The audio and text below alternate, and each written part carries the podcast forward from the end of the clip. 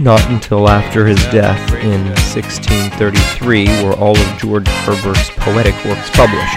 He wrote in English, Latin, and Greek, but the vernacular ones are all on religious themes. Most famous would be his Easter Wings, published sideways in wing-shaped verses on facing pages, like the uh, another one, the altar, which is arranged words to resemble one.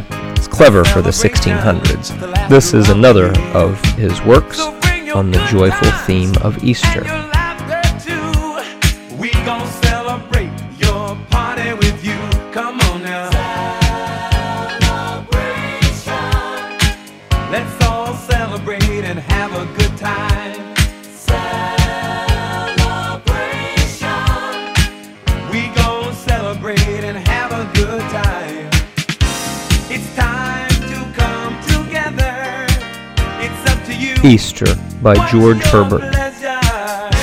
Rise, heart, thy Lord is risen. Sing his praise without delays, who takes thee by the hand, that thou likewise with him mayst rise.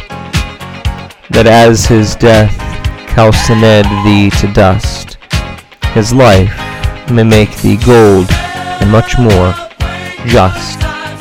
Awake my lute and struggle for thy part with all thy art. The cross taught all wood to resound his name, who bore the same. His stretched sinews taught all strings what key is best to celebrate this most high day. Consort both heart and lute and twist the song pleasant and long. For since all music is but three parts vied and multiplied, O let thy blessed Spirit bear a part, and make up our defects with his sweet heart.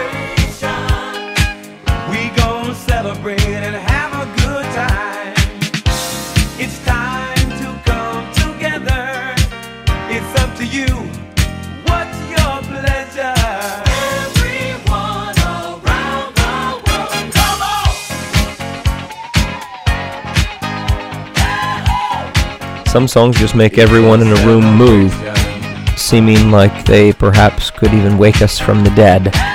Perhaps the 1970s seemed like a penance for the world. This classic piece came to usher in the 1980s. Here, after 40 long days of Lenten sacrifices, we're ready for an even greater period of celebration 50 days of Easter joy, showing how God's love superabundantly conquers our sin whenever we have trials, let us recall the fact of the resurrection, the joy that is to mark the Christian life, our ultimate destiny with God forever in heaven. A celebration without end.